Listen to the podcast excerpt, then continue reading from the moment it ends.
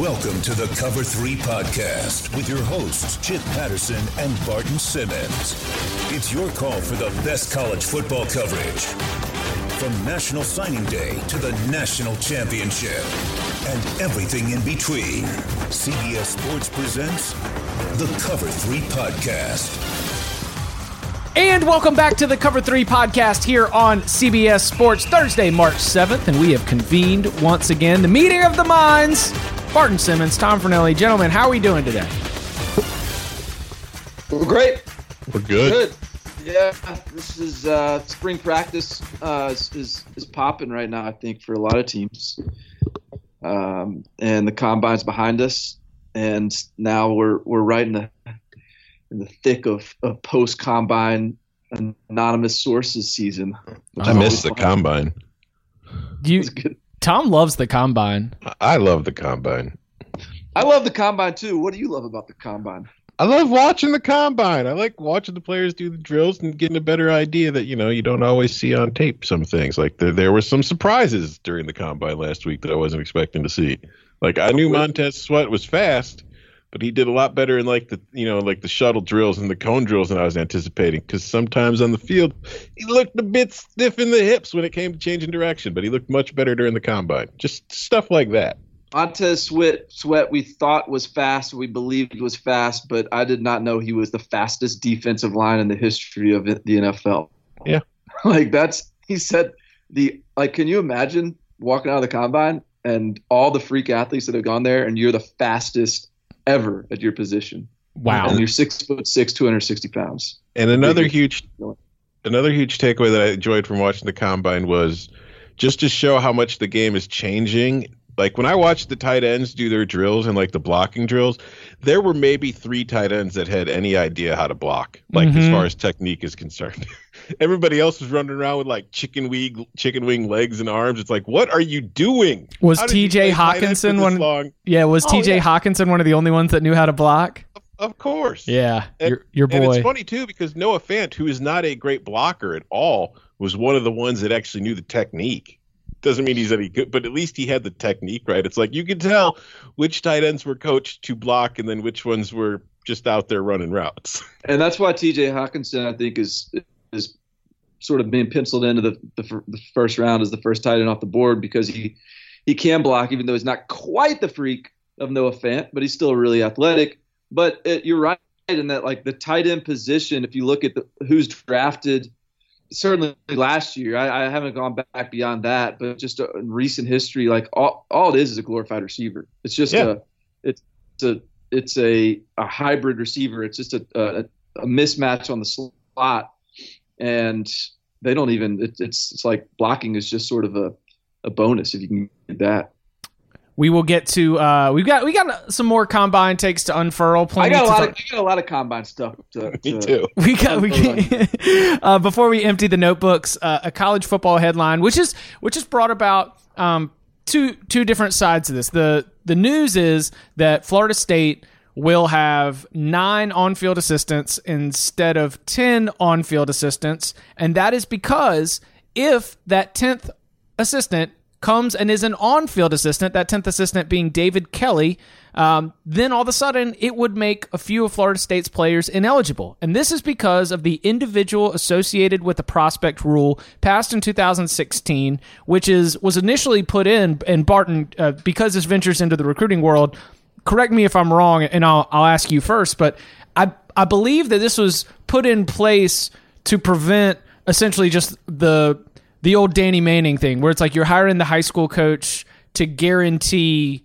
uh, that the player commits, and so you create a two year window where an a in order to be an on-field assistant, if you've had an association with the prospect, two years has to pass before you go to the school where that prospect is at. Am I correct? That's right. I mean, it's it's it is it was implemented so that you're just not creating like Alabama could just create like an endless number of analyst jobs.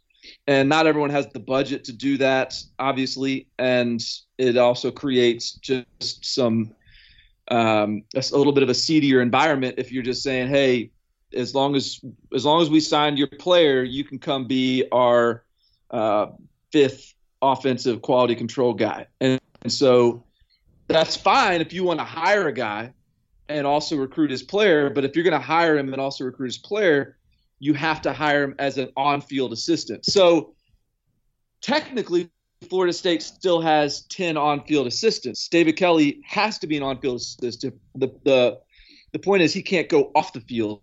But Oh. they just oh. hired, they just hired their wide receiver coach.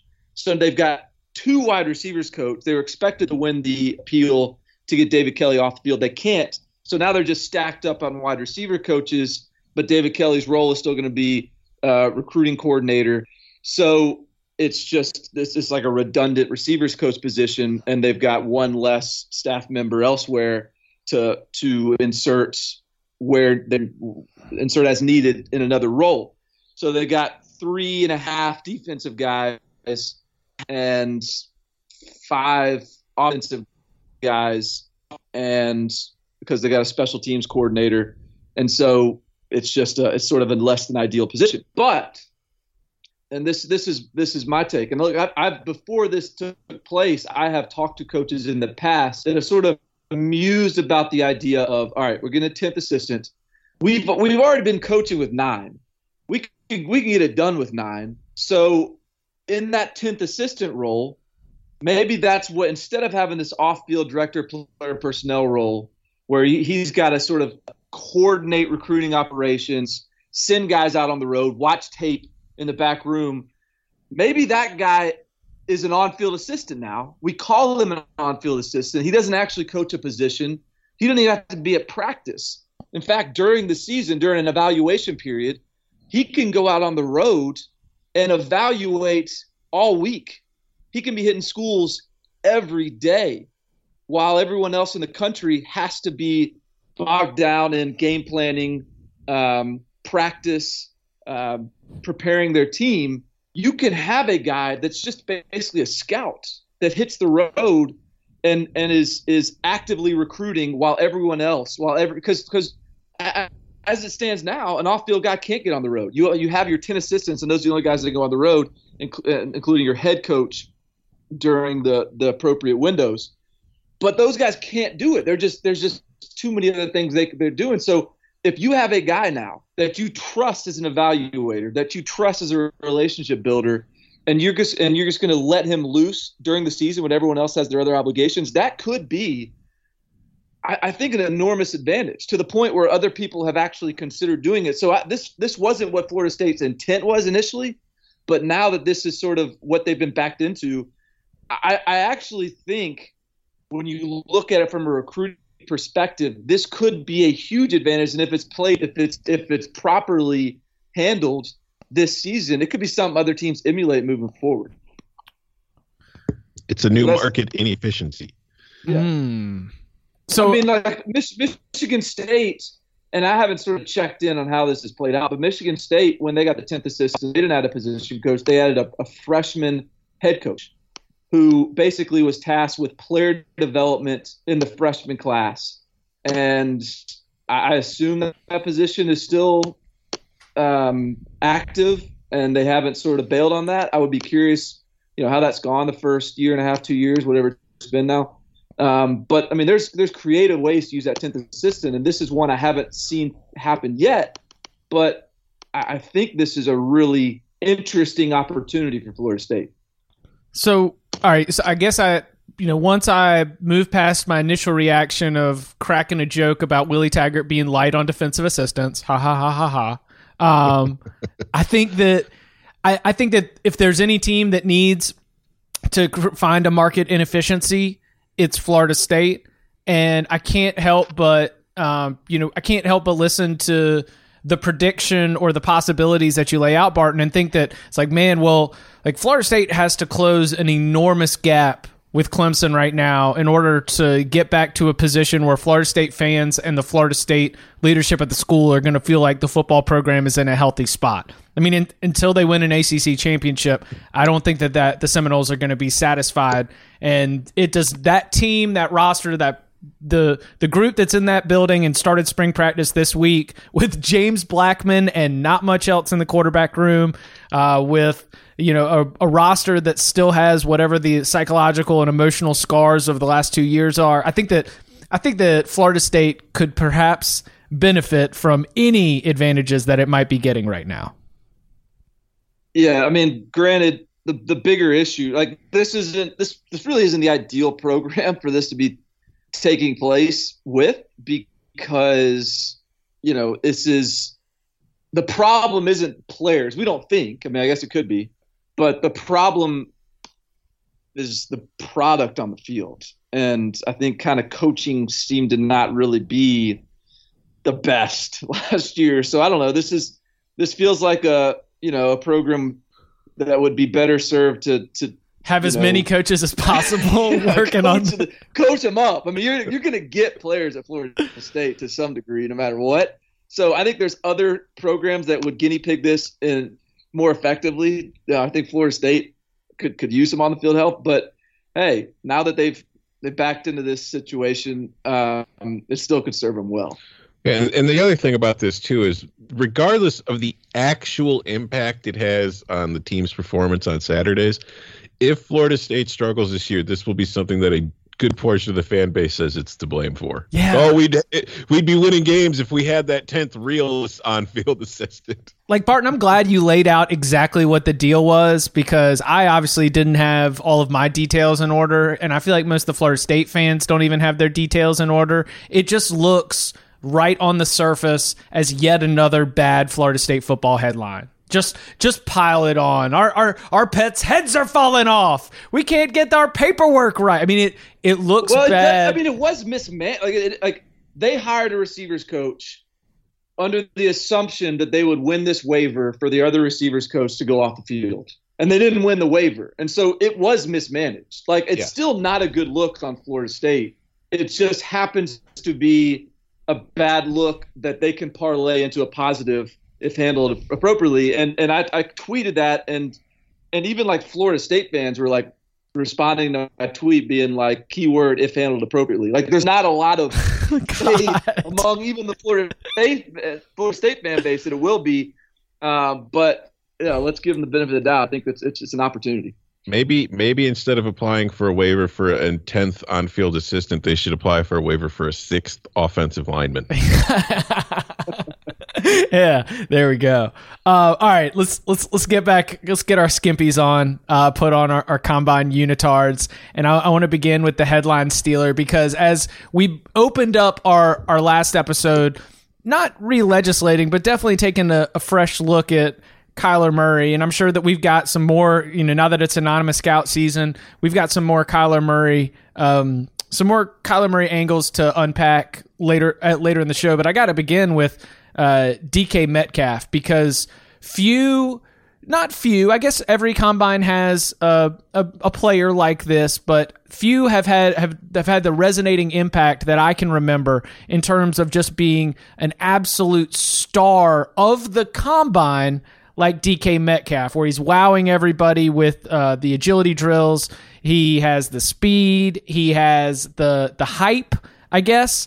Um, with the photos coming in, he had a social media presence because everyone saw what this guy looked like without his shirt on, and it's led to two reactions. There's the the fans of the combine that see this freak athleticism and and absolutely are wowed by it. And then you go back and, and the people who covered Ole Miss in college, you know, pointing out his uh, his total number of catches across three seasons, that his production does not necessarily equal that of some of the other wide receivers he's compared to.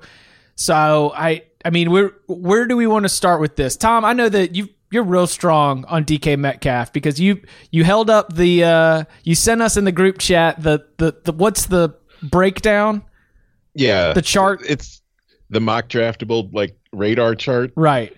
There's you mentioned people were wowed by his, his athleticism, but they were wowed for the wrong reasons. They were wowed in the wrong way. It's like when you look at how he performed, just as far as his height, his weight, his wingspan, all that kind of stuff, and then his ability in the 40 yard dash, the vertical jump, broad jump, bench press. He was a freak of nature. Oh, yeah, Aside from Agility was where it was bad. That's what I meant to say. Yeah. Yeah. Aside from his height and hand size, when it comes to percentiles of where he performed, of all the you know the receivers that have ever done these drills at the combine, he's in like the 95th percentile or better in weight, in wingspan, in arm length, in the 40, in the vertical jump, in the broad jump, in the bench press. He's in the 99th percentile as far as wide receivers are concerned. But then you get to his performance in the three cone drill and the 20 yard shuttle, which are just essentially drills put together to test your agility, your ability to change direction and not lose speed, that kind of stuff. In the three cone drill, he was at 7.38 seconds, which is in the second percentile all Mm. time. In the 20 yard shuttle, he was at four and a half seconds, which is in the third percentile for wide receivers. So essentially, what it boils down to is based off of his performance at the combine, DK Metcalf is the greatest athletic freak of all time unless he has to change direction. So he's kind of like if you if you want to put it in racing terms, he's not a NASCAR because he can't go left, but he's an amazing drag racer.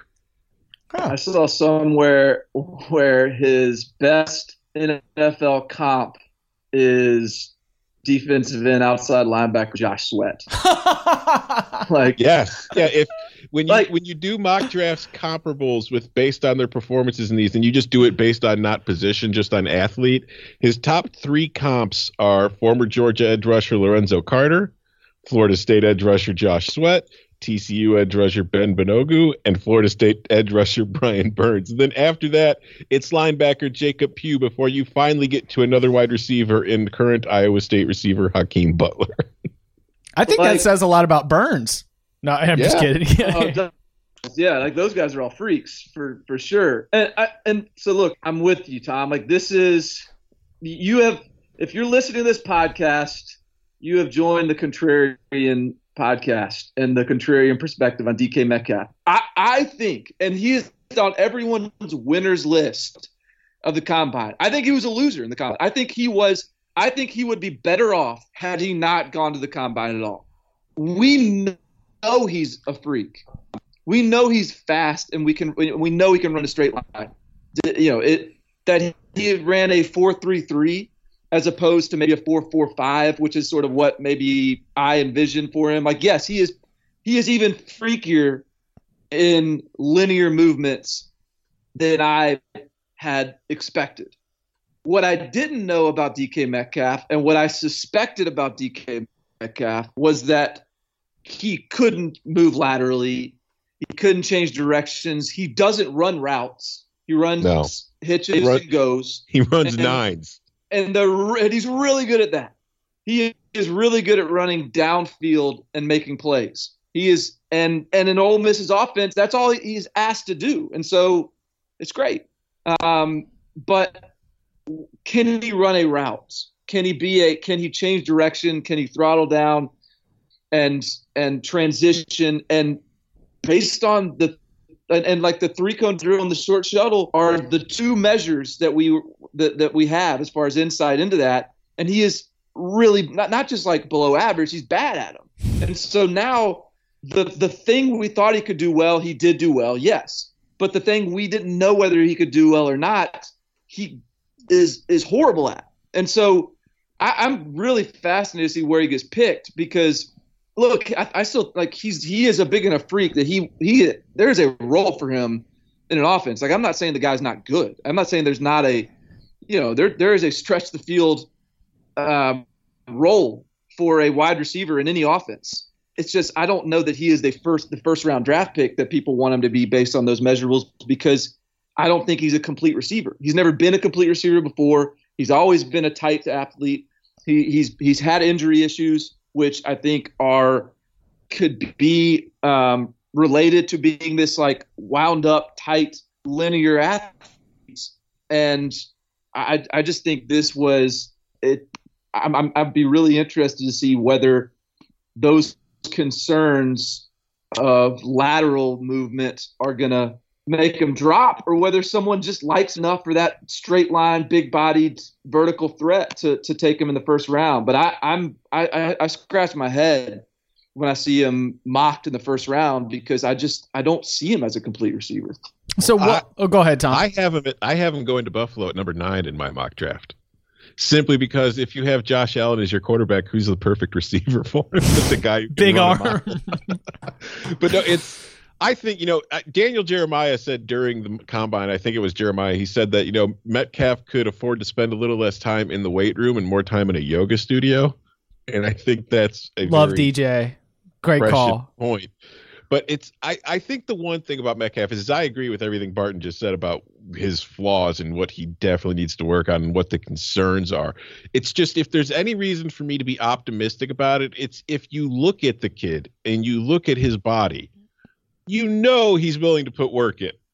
So if you draft him and you could use him for what he's good at now, if he's as willing to work on his game as he is to work on his body, I think that he's somebody that a few years from now you can mold into a very useful wide receiver if he could stay healthy. And again, that's always going to be a red flag with him based on his injury history. But because like he really doesn't know how to run routes, but he's far from the only receiver that's going into the NFL these days who mm. doesn't really know much about the route tree or at least how to run them. Because as we see with spread offenses now, a lot of these guys coming to the NFL have run pretty much three routes their entire college career because that's all they were ever asked to do, and they have to learn a lot more about the position. So he's not the only player with that knock on him, and I just think that when you look at the the other measurables, there's obviously a lot about him that's enticing, but he's he's not going to be like the comparisons that I saw during the combine while he was running were to Julio Jones.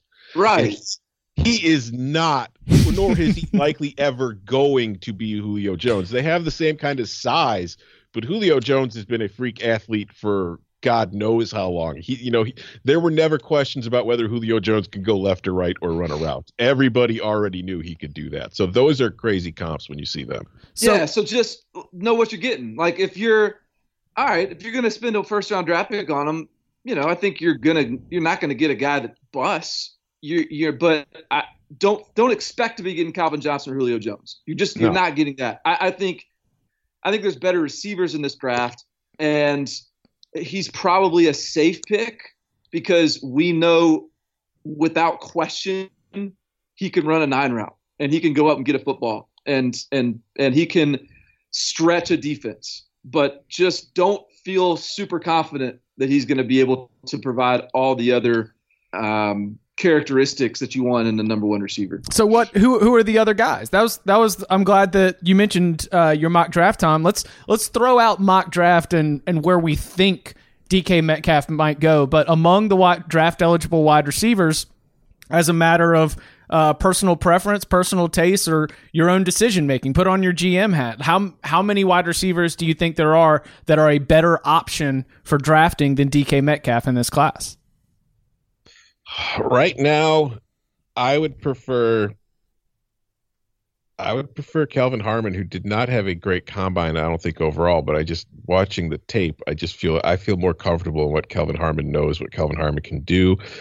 I like N'Keal Harry more. I like, you know, I kind of like his. I like Metcalf's teammate AJ Brown a little bit more. It's yes, AJ AJ Brown is a better receiver than DK Metcalf. Yeah, and it's crazy that he kind of went like no one's. I haven't heard his name whispered like during the combine week, but he's. I mean, he, he's a better receiver than DK Metcalf. He's he's not as quite as big of a freak, but he's still you know 226 pounds and ran a what 449. Yeah, I mean that's he's that's, not slow.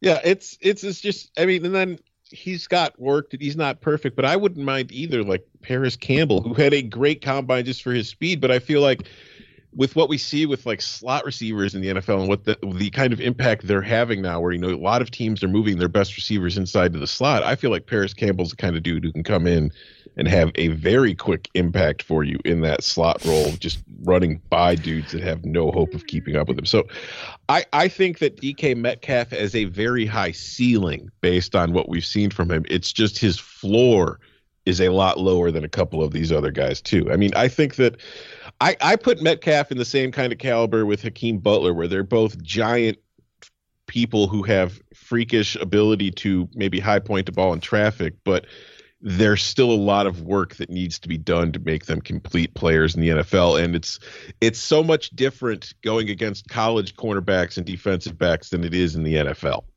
and you've got to be more well-rounded to really be successful in the NFL. Uh, I don't know if this guy is better than DK Metcalf. I would I would have to dig into the film a little bit to speak like confidently. But if you're talking about a guy that that actually killed the combine and and improved his stock, I mean Miles Boykin at Notre Dame had a phenomenal combine. Mhm. Like he was six three and a half. He was 220 pounds. He ran four four two. I was shocked by his 40. 43 and a half inch vertical, which is like one of the best ever at receiver. He like he is a bona fide freak.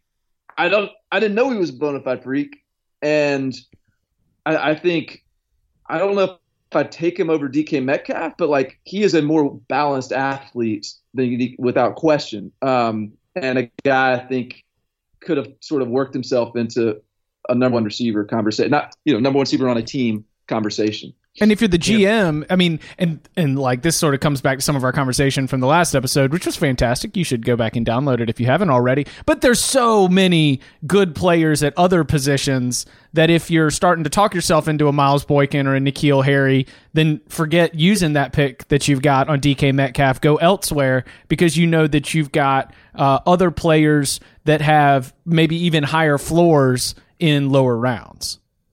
Yeah, and I don't think we're going to see like a ton of receivers go in the first round this year. I'd say like three to four at most. That still feels like a lot for first round picks. It does, but that's just with the way the game's going, Mm. where the passing game is becoming more and more important every year. Everybody's always looking for a receiver. So I, don't, I think that's why I can't be a draft expert because I don't I don't I've decided not to let my brain uh, try to factor in like the value of the player based on like where the game is going. I, mean, I don't know. I think I I really believe this ninth defensive lineman is the better player. Let's go. hey, there's there's you know you could win games just by drafting the best player. I believe that that's how you won our transfer portal draft was just by drafting linemen. Yeah, for sure. Um, But it, go ahead. the Miles Boykin, I, I was like you, I was shocked by his 40 speed just based on the way Notre Dame used him. I had no idea he was that fast because I feel like the only route Notre Dame ever had him run was like a sideline route. He'd run, he'd, he'd run 10 yards and do like a quick out, and then Ian Book would hit him on the sideline. He'd toe tap, and that that was pretty much the extent of what Notre Dame ever had him doing. he had some go up and get it though. He- Yeah. yeah. I think like, I, th- I think that him having a good vertical uh, probably doesn't surprise me based on some of my favorite plays that I saw Miles Boykin have. But the how did is is this one of those things that goes back to um, Barton? I think at times during this season, and I know that you've made some trips up to South Bend, so you got to see it in front of your eyes. I feel like you've been complimentary about Notre Dame's strength and conditioning program here for maybe since the offseason. I think it's the biggest single shift. Like when when after we went four and eight, there was a staff revamp.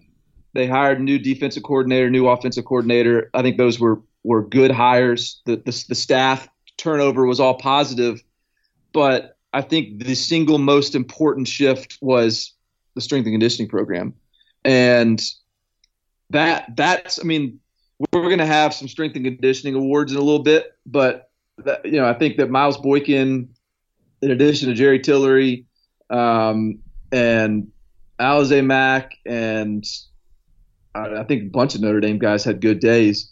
I think those all validate what we've seen on the field in terms of the just the they're they're developing their players. They're you know I, I think the and even chat um, Brian Kelly's even said this.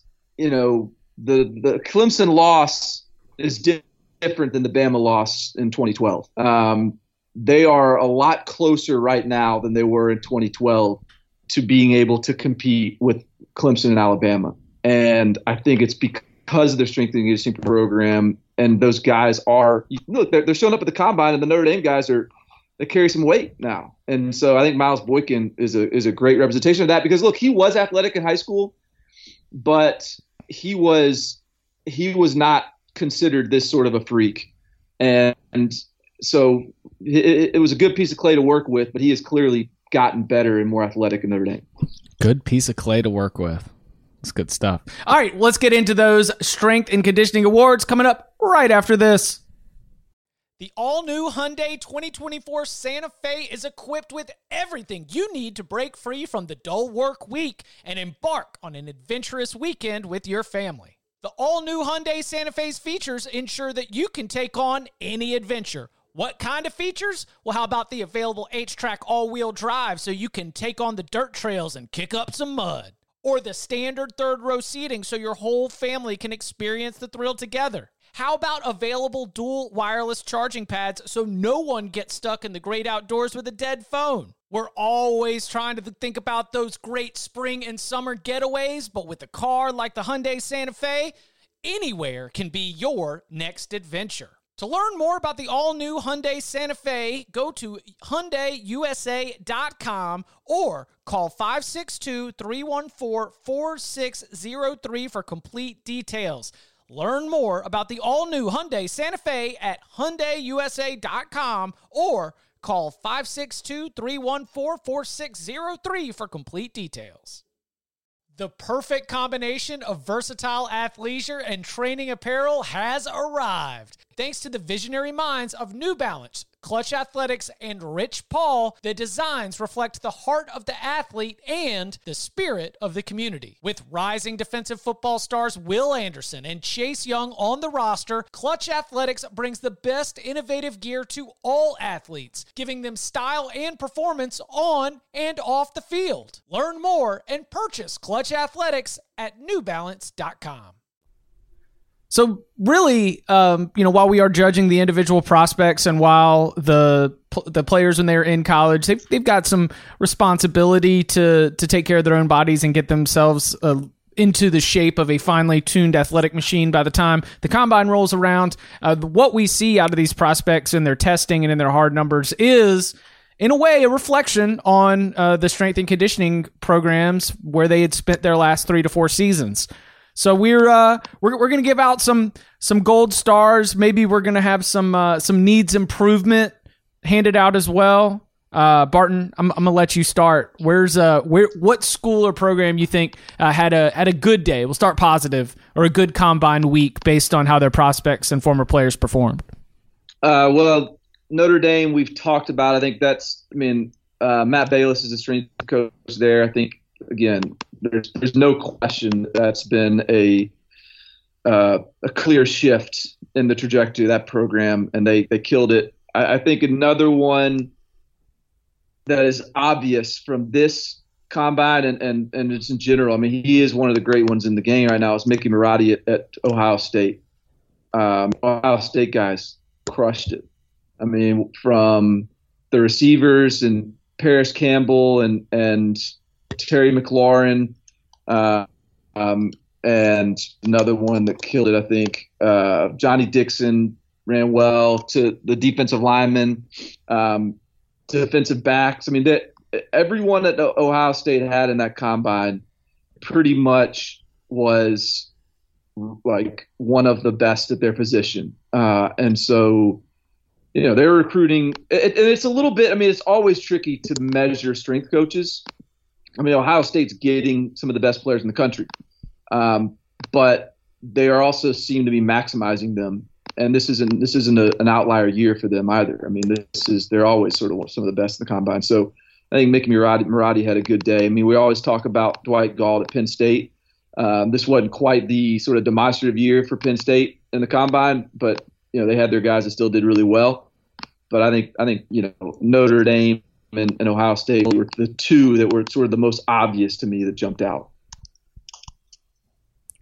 Yeah, and, and what's funny about Ohio State is everybody had such a great day that Nick Bosa, who has been, you know, mocked so many times as number one in mock drafts for the last year, who had a good combine himself. It's just you didn't really hear a ton about Nick Bosa when it came to talk about Ohio State because everybody was talking about like what the receivers did and what other guys did and how impressed they were that Nick Bosa of all people kind of became an afterthought when it came to Ohio State. But an- another team I think that had a great combine, I think Michigan did. I think that guys like Rashan Gary and Devin Bush had fantastic performances at the combine, which you know goes to show. And then uh, the cornerback David Long, I think is his name. Yeah, yeah, he had a he had a good performance. I, I mean, Deion Sanders was you know very complimentary of David Long. He loved him simply because when they were doing back pedals, he said, "This Long kid's the only one here that has a, even knows how to back pedal correctly." so it's it's just I, I think that they I, would have to give their strength and conditioning some some props for I feel like the performances because Rashan Gary I knew Rashan Gary was a good athlete, but just based on how they used him at Michigan and in the role that they had him play, and then seeing him at the combine and seeing how quick and all these other things that he really is, it kind of like caught me off guard by it's like, oh yeah, that's right. This dude actually is an athletic freak. He was just kind of used in a different role. And there were some athletic freaks in high school because Gary was an athletic freak in high school too, and so and so, you know you kind of like don't even give him that much credit for testing well. It's like, well, shoot, the guy was freaking born with it. He was look what he's doing. It's a 17 year old but you know, Byron Cowart was an athletic freak in high school too, and he's at the bottom of the all, all the results. Um, Chuma Edoga, uh, USC, was an athletic freak who got significantly worse in college. And I don't know what I mean. We've we've dogged on USC strength program a lot, and for good reason. Uh, but probably some of the players get deserve some of the blame for not developing as well. Um, Terry Beckner was an athletic freak, I, and he he tested poorly, relatively speaking, just sort of average testing day for Terry Beckner. But I also, you know, he had two knee surgeries over the course of his college career. I think you can kind of blame that a little bit. So I think Rashan Gary sort of living up to his freakish, you know, reputation is is a testament to him and and the strength program as well. But I, I thought Devin Bush was one of the real like high school. Devin Bush was undersized and and we thought he was athletic, but he ran a four six something I think in high school. Like he wasn't a freak athlete. We didn't think and I, I, did not realize that Devin Bush was going to put up 40 inch vertical, 442 40, and yeah. do the things that he did. Like he is Devin Bush and Devin White to me. Talk about like first round picks. Like those uh, those guys are Hall of Fame football players. Like I, I just think like with with the mentality that they have, the personality they have at the linebacker position, and now the athleticism that they've got too. Like I I know that this sort of is hyperbolic, but like I think those guys are Hall of Fame football players. Like I think those guys are as safe of a first round draft pick as there is in this draft. Yeah, I think they're like in that Roquan Smith mold last year, where they're kind of just absolutely capable of doing everything you need a linebacker to do now. The as far uh, as covering and helping in the run game, just all that stuff. But I, I, have a question for you though, Barton, based on what you saw these kids out of high school, because you'd have a better idea. Going in the opposite direction, a player that I was very just like unimpressed by during drills. What was Florida's CeCe Jefferson like coming out of high school? Yeah, that's a good. I mean, I mean, he he's a he's turning into kind of a bit of a bust. Uh, as I remember it, he was just he was like one of the first guys on the scene. Got all the early offers. Um, I think you know he. We felt like he was really athletic, uh, and yet I don't don't know that we how much sort of testing we got on him. I don't know how much verifiables we ever had on him, but he was a he was just sort of the early hype guy that that, that wrote it. And look, he's probably gonna get drafted, but yeah, he was he was not impressive. I yeah, because watching him in like all the individual drills, it was just I was like, wow, this is these are not good. It's like the, the, just from his technique, his fundamentals, and just from the overall performance. It's like I didn't really see anything that he did above average. You know what I mean? Yeah, but that's so, that's not surprising to me when you think about how he was. Uh, highlighted as a, a star prospect, a, a, like a national signing day commit on the the national broadcast kind of guy, and you bring him in, he gets some spot snaps early in his career, but during his time in Gainesville, he was slowly but surely just overtaken again and again. Like whether it was Jabari Zuniga or whether it was uh, Polite, like there there were better Florida defensive linemen, better Florida pass rushers than CeCe Jefferson on almost every team that CeCe Jefferson was on. Like to me, that disappointment set in pretty early. Like I'm not sure if I ever saw CeCe Jefferson in person in high school personally. Um, and I remember like at some point, like realizing he was only six foot two or something, and as opposed to more of the the prototypical six foot four types. And and I think over the course of his career at Florida, like his lack of fit, like it just he just doesn't have the physical tools of a sort of five star type of prospect. And I think that's where the miss was on that evaluation on our end. And it's it's played out like he just constantly is just hadn't quite been freaky enough to to maximize things. Um, so he's probably a late round pick at best. And and speaking of, I mean, Jachai Polite didn't help himself much. No, at the combine either. Um, no. But I, I, I, another and you know, you mentioned Nick Bosa earlier. He ran a four seven nine forty, but he had really good testing numbers elsewhere, and he had mm-hmm. you know like a four one four shuttle. So like a four seven nine forty is not freaky, but it's fine. Um, Quinnen Williams at a four eight three forty, and it made me think about like why. I mean, it's looking like Kyler Murray's probably the number one pick, and we should probably have a Kyler Murray discussion here today too at some point. Ooh. But but Quinnen Williams at four oh, four eight three forty with the and and that's not why you should draft him, but it's sort of un like he's not some overachieving high motor defensive lineman. He also has very freakish traits, and he had as productive a, season playing the best teams in the country as anyone we've seen in a long time at defensive interior. Why isn't Quinnen Williams like a a number one. Why is everyone just penciling in Bosa? He like, could I think be. Quentin Williams may be yeah. the best player in the draft. Yeah, no, he he definitely one million percent could be because he's one of those guys. It was like going into the combine. I didn't care how he tested. I watched yeah. him play. It was one. Right. It was one of those situations. Like I've I've seen him play. I've seen him play against you know the top players in college for the you know it's. I have no question about this guy. I don't. If he ran like a five second forty, I would have just chalked it up to a bad day and said, "Who cares?" No, it's he he's an absolute monster, and he could end up being the number one pick depending on how things go, or he could be the first non-quarterback picked anyway, because it's his ability, and I feel like you know, going back to what we were talking about earlier, Chip, with like how wide receivers are more valued now than they had been in the past. I think that a lot of interior defensive linemen get devalued simply because of what the pass rush means now, where people want that they're looking for the next great pass rusher that could help them get to the quarterback on a rookie deal, most of all.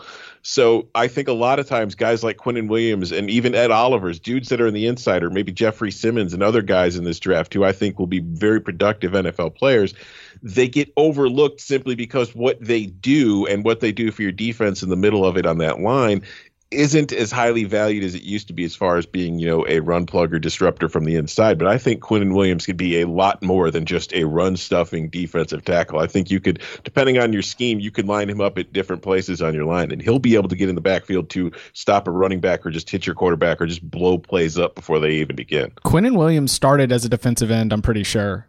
Yeah, and he, uh, he, he move around. Yeah, and he's he moved, and then uh, and I've I've told this you know anecdote on the on the podcast before, but and then all of a sudden he uh, he sheds a whole bunch of weight between the end of the regular season and the Orange Bowl because he knows he's going to be chasing around Kyler Murray. The guy averages about a, a one and a half tackles per, per, loss, tackles for loss per game. I mean, he's I, I how about this? Uh, I would take Quinnen Williams over Josh Allen.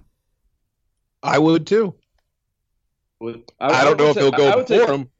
I would take Quinnen Williams probably over everybody not named Kyler Murray. Like I, I, think I'm on the Kyler Murray, Murray train, um, and I would take Quinnen Williams over everyone else. Over Bosa. I would. I think I, th- I would. I mean, and that's not a, and that's not a knock on Bosa. I just look why we like Quinnen Williams just had one of the most dominating defensive line seasons we've ever seen, and not that Joey Bosa isn't. As, as you know, when Joey Bosa was healthy, he was dominant too, but I, I just man, I think Quinn and and Quinn Williams doesn't even have like the maxed out Alabama vibe because he's he's only started one year. Right, um, right, right, right. Fresh legs. so I, I just think Quinnen Williams is is he, he's kind of getting under undersold even as a potential top three pick. Yeah, no, I, I think overall talent wise, I think I would have Williams ahead of Bosa. I would have Williams ahead of Allen. But like I said, it's going to come down to what is, especially the way we, see earlier in drafts now. It's like the top five of the NFL draft has basically devolved into three positions quarterback, pass rusher, or offensive tackle.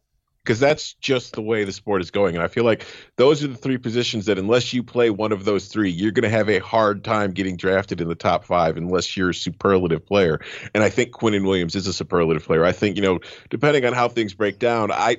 I wouldn't be shocked if he goes, you know, at number three to the Jets or at number two or number one, depending on how things go. I feel like at the end of the day, as we get closer to the draft and more teams work him out and get a look at him, he's probably going to become that guy that's all of a sudden, hey, he's a top five pick to hey, this this dude might be the number one pick. Love Quinnen Williams. So I've got two more strength coach awards. All right. Oh yeah, I so and wanna- since we talked about Scott Cochran and uh, Quinn Williams, I mean, since we talked about Alabama, we got to give a shout out to Scott Cochran. That's right. Even though this wasn't even Alabama's best combine, No, it was a little bit of a down combine for Alabama. Correct. From a But that's because everyone's coming back. That's because they're going to have the most talented Alabama roster in program history next year. yeah, next year's combine should be uh, scary for Bama. Um, but let's give a golden dumbbell to Chris Doyle at Iowa, and he's he can sort of he can uh, gild his own golden dumbbell with his pay. I think he's still the highest paid strength coach in college football, or one of the top two or three, anyways. But he earns his paycheck. Um, not only, I mean, Noah Fant and, and T.J. Hockenson balled out.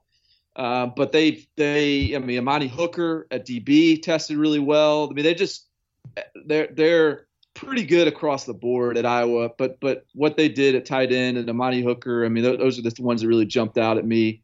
Um, so I think Iowa is gets gets a shout out and Boston College gets a shout out Always. um, that I mean that's that's one of those. It's like you look at the names, and you look at who they're recruiting, and they're not getting the freaks, and yet they got a bunch of guys at the top of the list. Um, not only an offensive line, but the defensive back, defensive line.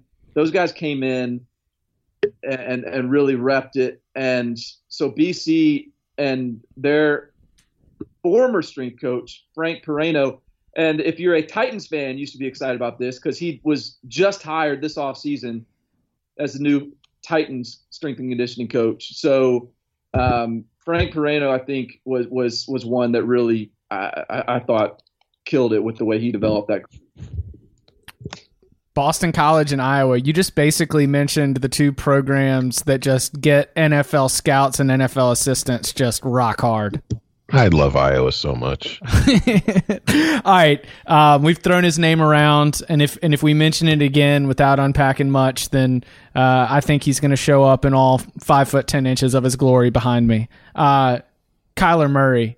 Uh, We have officially decided that, uh, as a matter of our own personal AP style, we're throwing out the eighth of an inch. He's five ten. It was a, it was an executive decision that was made. So the five ten Kyler Murray, you know, he goes through the uh, the combine process, does not participate in all the quarterback activities. How now he's going to continue to just get picked apart left and right. Barton, uh, I'll, I'll let you lead on this one.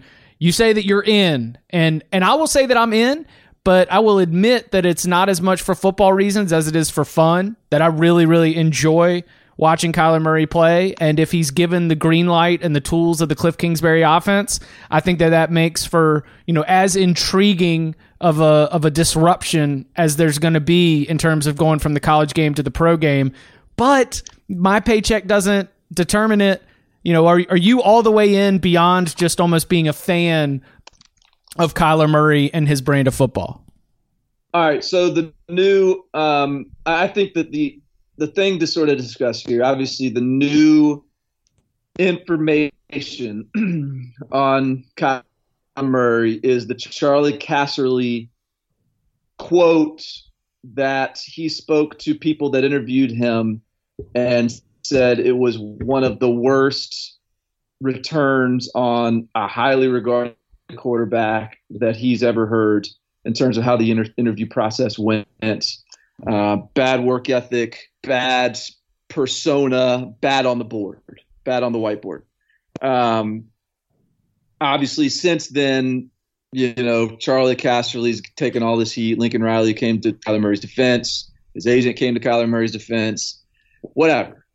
Um, I, I, I don't Charley Casserly for the, the report. Like it's sort of annoying. Like I, I hate it when people are. I'm glad I'm not Charley Casserly with that information out here getting just eviscerated. But it's not Charley Casserly saying it. He's just passing on what teams are saying. And if you want to knock the teams, if you want to knock the anonymous source process, fine. But like, like no one's going to say that on the record. All right. So they're they're saying that off the record because and and perhaps they have a, a motive. Like perhaps they want to his stock to drop, so they got a shot at drafting him. Like I don't know, but either way, I don't think Charley Casserly's making that up. That said, if you are passing on Kyler Murray based on what his persona was in an interview, you you just you're wrong. You might be right that you should pass on him, but you're wrong on the reasoning because this is like this is a classic example of, of overthinking things from a from an evaluation standpoint. Baker Mayfield last year, and hey, he's one year in. Maybe he'll he'll you know sink and, and crash and burn. But one year in, looks like it was a good pick at number one. And Baker Mayfield can be a prick. And I talked to I talked to people last year that that interviewed Baker Mayfield that that had that there's mixed reviews from NFL people I talked to on Baker Mayfield with the sort of a he kind of comes off as a prick and sort of that that was the rhetoric like I don't know like he's he's confident, but it's almost it's almost a turnoff. It's like, okay, well, what do you want out of your number one player? Like, if you're the best player in the country, there's going to be a prick quality. Aaron Rodgers is notoriously a prick. Um, all these guys that are great are Tom Brady is is a total freak show. Like, just in terms of his the way like his competitive nature makes him just like a weird dude. You know, based on that, like that, there's gonna be like quirks to these guys, and, and I think the cool thing about the evaluation process now is because high school is similar to college and college is similar to the NFL in terms of the, the scheme they use for the first time in, in maybe forever. I don't know. But the, it, things translate well. And Kyler Murray has, like, if you're betting against Kyler Murray, you're betting against a guy that has won at, at every level in everything he's ever done since he's been alive like, and so in, in 15 minutes, if like he didn't look you in the eye, or if he, he mumbled a little bit, or if he was, you know, wasn't yes or no sir in you, okay, like suck it up because the guy has done nothing but win his entire athletic life. He so, dominated the Candyland games as a child. Yeah, probably. Like he probably dominated everything he's ever done, and so I, I just think it's uh you know, I, I, I take I like to take the opportunity to say that's you know you're you're just you're looking at the wrong stuff if if you're worried about that. I like to call it moxie. moxie Mayfield. Yeah, you know that little. That, I, when it comes to my quarterback, I, I want some of that prickishness because you know, yeah, it it helps in that role in that position that you are with what you're with what you're asked to do for your team. I want somebody who's kind of you know moxie-ish. am so, I am I wrong to think that like Kyler Murray really just he might have this this deeply rooted belief that um, all of this like dog and pony show is all meaningless. Like the because I, I remember there was a someone pointed out when the interview with Dan Patrick, which you know went viral. It wasn't. It was considered not a very good performance, I guess, by Kyler Murray in non answering whether or not he was going to go to spring training or whether he was going to be in the NFL draft.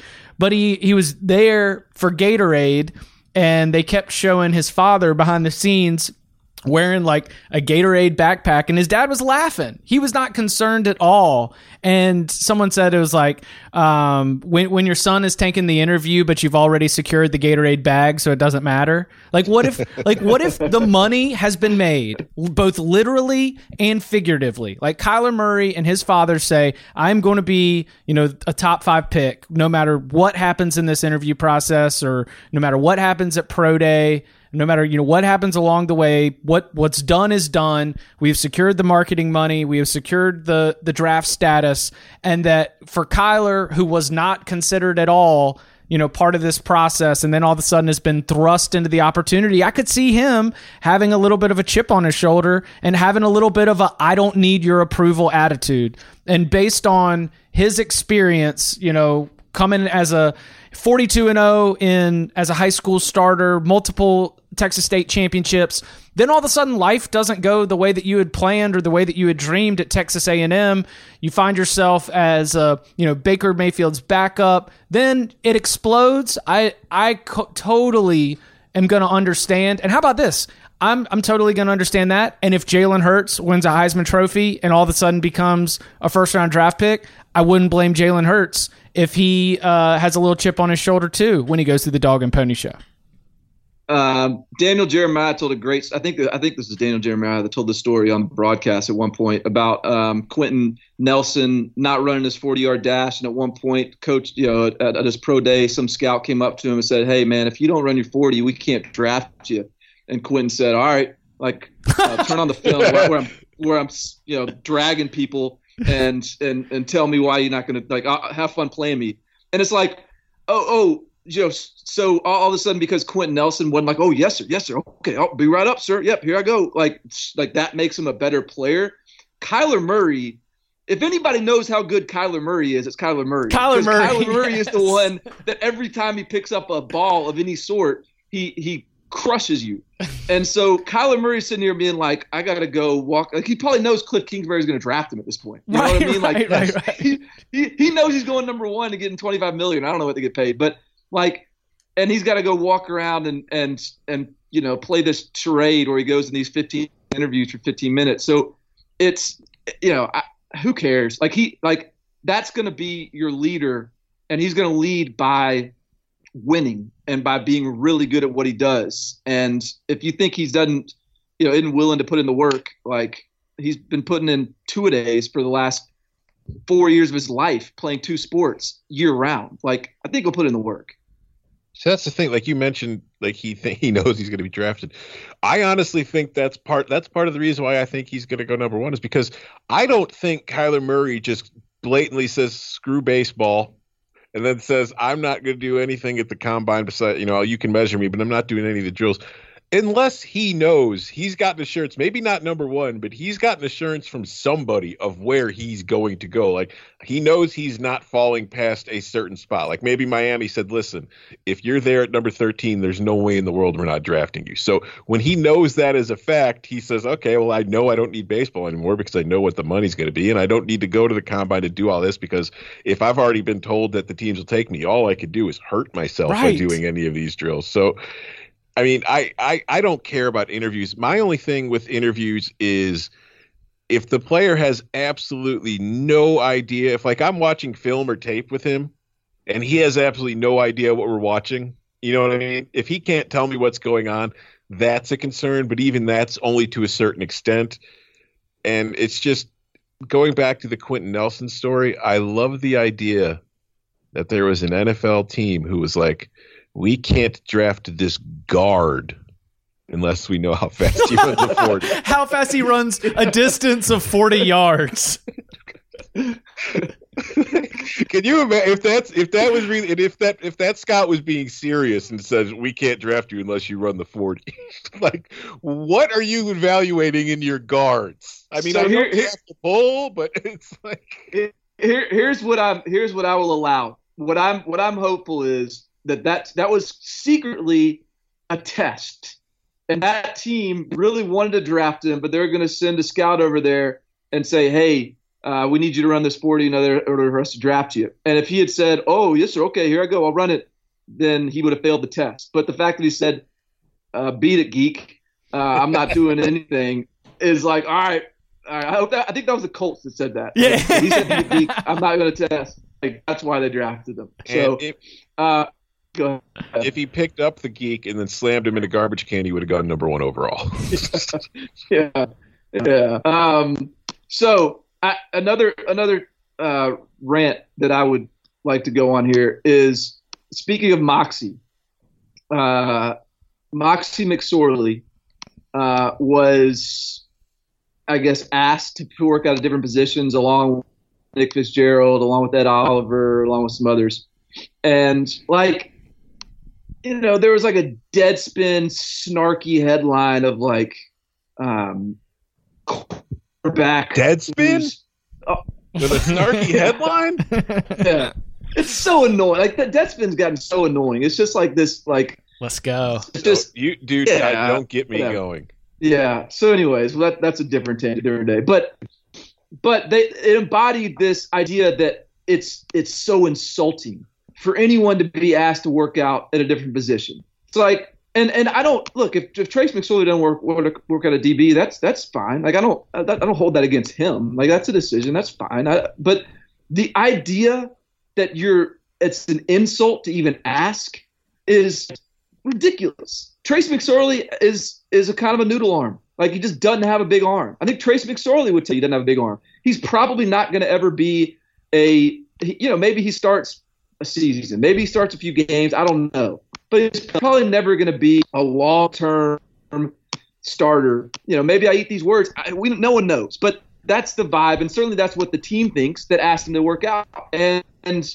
so, what's his decision? Like, does he say no and say, you know what, I'm fine playing quarterback, and if I'm just a, a career backup and and I'm a Kellen Moore, then that, that I, I can live with that. But the guy played DB in high school. He had nine interceptions in his high school career. He was first team All State uh, in high school as a senior at defensive back. He was a he ran a four five seven in the forty. He had good short shuttle and three cone testing stuff. Like he is capable of being a pretty good DB, I bet. And and so you know the the, the, the Super Bowl MVP this year played quarterback in, in college, and he played receiver in the Super Bowl and got the Super Bowl MVP. And Julian, and so like I, you know, Ed Oliver was asked to work out a linebacker. That's not an insult. No. Lamar Jackson was asked to work out a receiver last year. He is he is good enough to be a great quarterback in the NFL. But that someone wanted to see him at receiver isn't an insult. It's just what they want to see, and it's not a big deal. And like I hate it when this always turns into this big thing. Yeah, okay, they can they can decline, and that's all good. But it doesn't mean that they couldn't potentially be really good at another position, and some team doesn't like them at the current position. Like it's all okay. We don't all have to be offended by it. Here you go. Here, Trace McSorley's top ten mock draft mock draftable comps based on athlete, not not based on position. You ready? Mm-hmm. Running back, running back, cornerback, running back, running back, safety, wide receiver, safety, linebacker, wide receiver. Not a single c- comp to a QB in his top 10 is he similar to from what he tested and measured at. Yeah. And the top running back, by the way, who he's 99% compatible with, Sony Michel. How about it?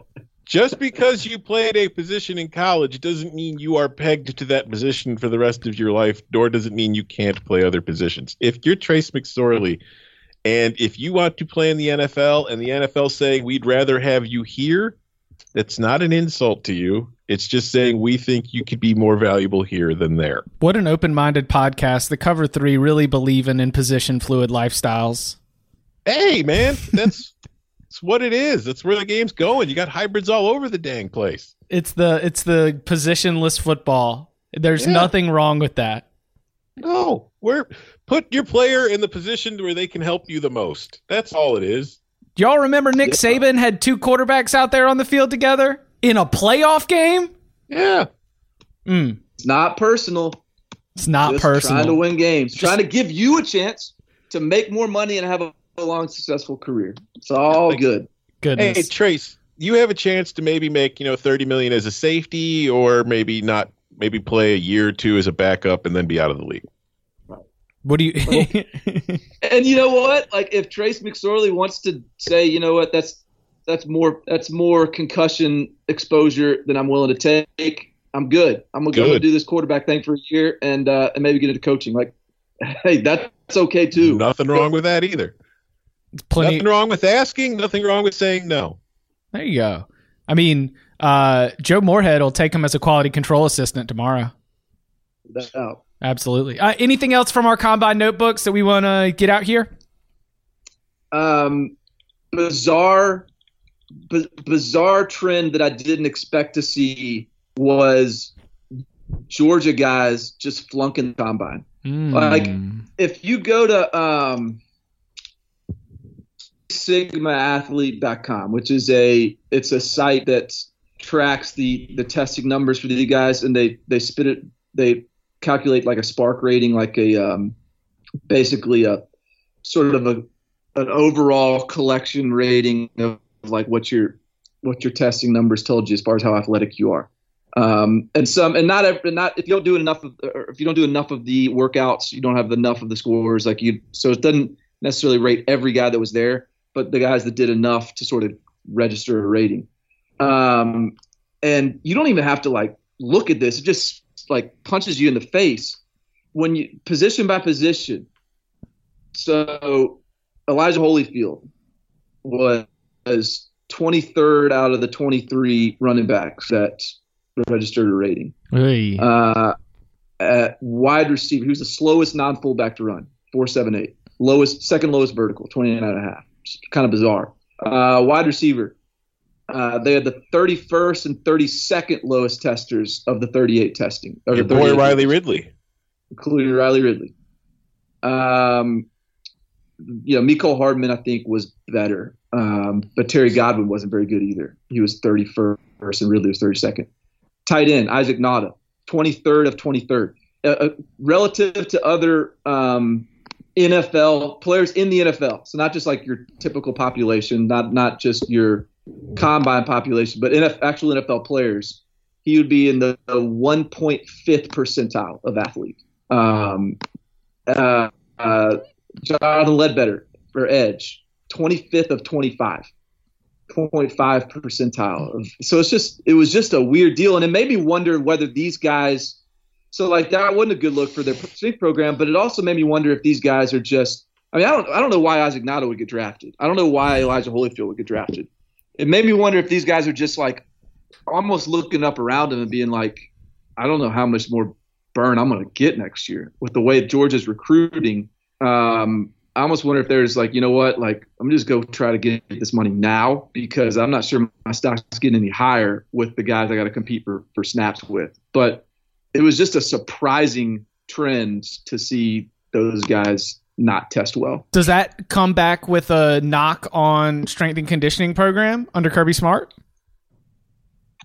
No, I mean it's not a, like if I mean You're because because it sounds like you believe that it is just that they the players themselves who happen to be at the combine from the University of Georgia just aren't as good as you might expect.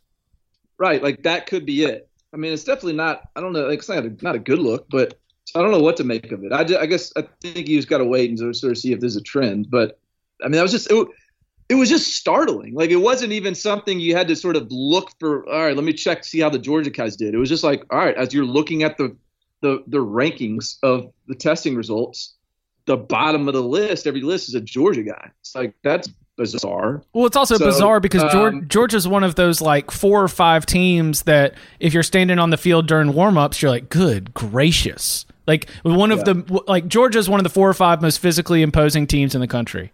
And so to have Right. Georgia prospect Georgia players as NFL prospects not testing well, I can understand why that's startling. But I mean, like like I said, I mean, we didn't expect any of those guys to blow the combine up. But I don't know. I mean, we didn't expect Miles Boykin to blow it up either. Um, so I don't know. It's just a something to something to keep an eye on. Anything uh, else? moving forward? I, I thought. Uh, uh, speaking of guys like Alex Barnes, slow forty time. Everyone, you know, everyone watches the forty. That's the prime time event. Kansas State running back. Um, he was like the second most athletic guy at the running back position of anybody when you factor in all the other testing. Um, so you know, it's it's all I saw Kansas I saw Kansas State fans talking about how frustrated they were that Alex Barnes didn't get more touches. yeah. I I could be that. Um, but that's about all I got. It was it was you know I could I could I keep talking, but I got I got I got to shut up about the combine nerd stuff eventually. Tom.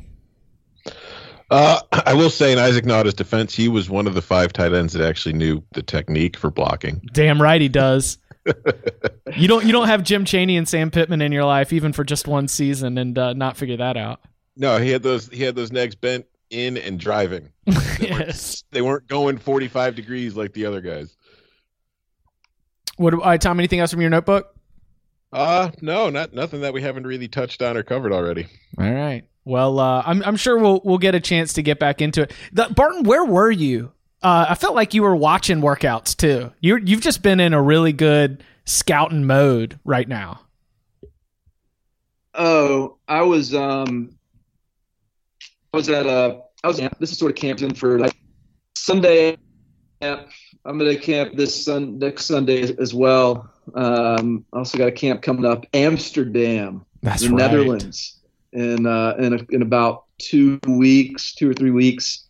Uh, so it's it's camp and combine season on on both fronts. Uh, catch up, follow Barton on his uh, on his camp journey by following him on Twitter. He's always got uh, good updates from wherever he's at, good observations from 2020 prospects, and and soon from uh, from the prospects across the pond. You can do that on Twitter at Barton Simmons. You can follow Tom and jump in his mentions and yell at him for uh, either LeBron things or Big Ten commissioner takes. At Tom Fornelli is how you're going to be able to do that. I'm at Chip underscore Patterson. Uh, nice comments, five star reviews on Apple Podcasts, and gentlemen, did you know that we're on Spotify now? No. The Cover Three podcast available on Spotify. So if uh, if that's one of your preferred forms of podcast listening, uh, then check it out. It's the exact same episode that you can get on Apple Podcasts, Stitcher Radio, or anywhere else. Uh, gentlemen, thank you very much. Thank you. So, so